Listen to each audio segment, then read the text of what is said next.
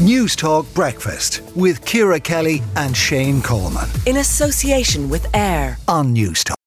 With increased risks of severe weather incidents, Ireland now needs urgent action to ensure that society has the infrastructure in place and the services indeed to respond to the impact of that climate change. That's the call today from the Climate Change Advisory Council. And Professor Peter Thorne is the chair of the Climate Change Advisory Council's Adaptation Committee. Good morning to you, Peter. Can I ask you, uh, uh, we, we hear an awful lot about what we need to do in terms of, of cutting carbon emissions, the national herd, second cars, all that kind of stuff. You're talking about something entirely different. You're talking about what we need to do as a society to deal with an already changed climate and a climate that is about to change too. Is, is that correct?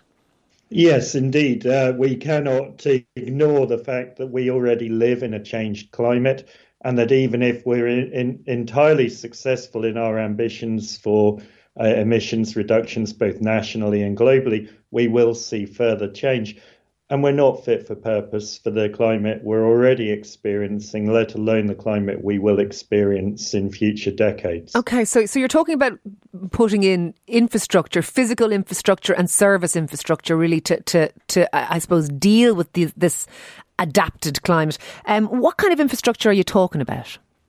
So we're talking about the whole range from major major projects um, all the way down to individual adaptation actions by communities and individual citizens. And we're talking about both hard engineered approaches, but also nature based solutions. Planting vegetation can help to cool our cities, can help to perhaps reduce the risk of flooding by planting trees in upland areas. So it's a whole range of adaptation actions that we can and should be taking to ensure that we are resilient to our changed climate. Okay, so so those kinds of things I think people can understand. Planting trees that might might help with flooding.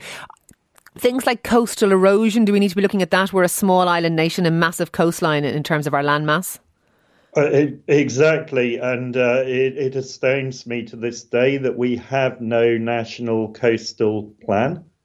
Um, we cannot afford to protect every metre of our of our coastline from the impacts of climate change. That's both sea level rise that will happen for centuries to millennia hence, because we've set off very very slow processes, um, but also storm surges and we need to work out which piece, how do we manage our coastline in an effective way. In some places, that I'm afraid will have to amount to managed retreat. In others, we would protect the coastline. It really depends upon having a full picture of the coastal. So we, we need. need. to take decisions about which bits of the coastline. I, I, for example, I, I, live by the sea, and there is a, a, a train line that runs from my town to the next town, from Greystones to Bray. It's right on a cliff edge and it fell into the sea once. I think it was in about the 1800s. That train did fall into the sea previously because of coastal erosion, and it's very, it's very close to the edge at the moment now too.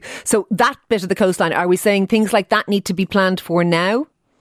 Uh, exactly. Though things like that need to be planned for now. There's no point in investing in significant infrastructure that might be at risk within the expected lifetime of that infrastructure because it's a it's a stranded asset if you like. It's an investment that makes no economic sense and we need to think about and plan include in our planning what will likely happen as climate change continues to progress. Do we need to change peter our our emergency services, I'm, I'm just looking uh, uh at what's happening in the UK, a second day of 40 degree heat and, and, maybe an excess of 40 degree heat. They're saying that on average, emergency services, fire services, for example, in suburbs uh, of London might get normally 300 calls.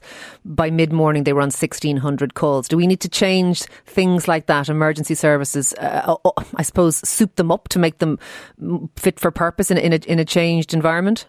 That may well be a small part of the overall adaptation picture that we would need to undertake. We need to understand and plan for the events that are likely to occur.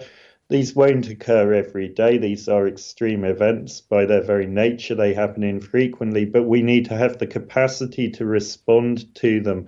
I do not want to see pictures of homes Yes. flooded out when it next rains, or pe- pe- heartbreaking pictures of homes burnt out when we have wildfires arising from a heat wave. And do you have confidence that the government is across this, that, that adaptation is being planned for or, or, or put in place, or are we sticking our head in the sand on this one? We have some reasonable plans in some parts, but across all sectors, uh, the Climate Council uh, finds that we are not really undertaking the action that we need to at this point. We are not prioritising this to the extent we can. The climate change discussion is almost exclusively about mitigation, about reducing greenhouse gas emissions. We absolutely need to do that, but we cannot take our eye off the ball of the need to adapt to climate change. And lastly, in terms of the government, uh, do you expect them to heed this warning? Do you have confidence?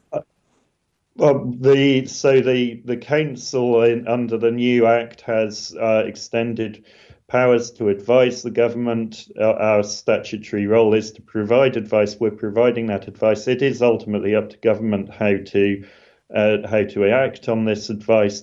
But it would be foolish and extreme to wait for an extreme climate event and then say we should have done something. It's far better to invest and be resilient in advance. Thank you very much for speaking to us this morning. That is Professor Peter Thorne, Chair of the Climate Change Advisory Council's Adaptation Committee.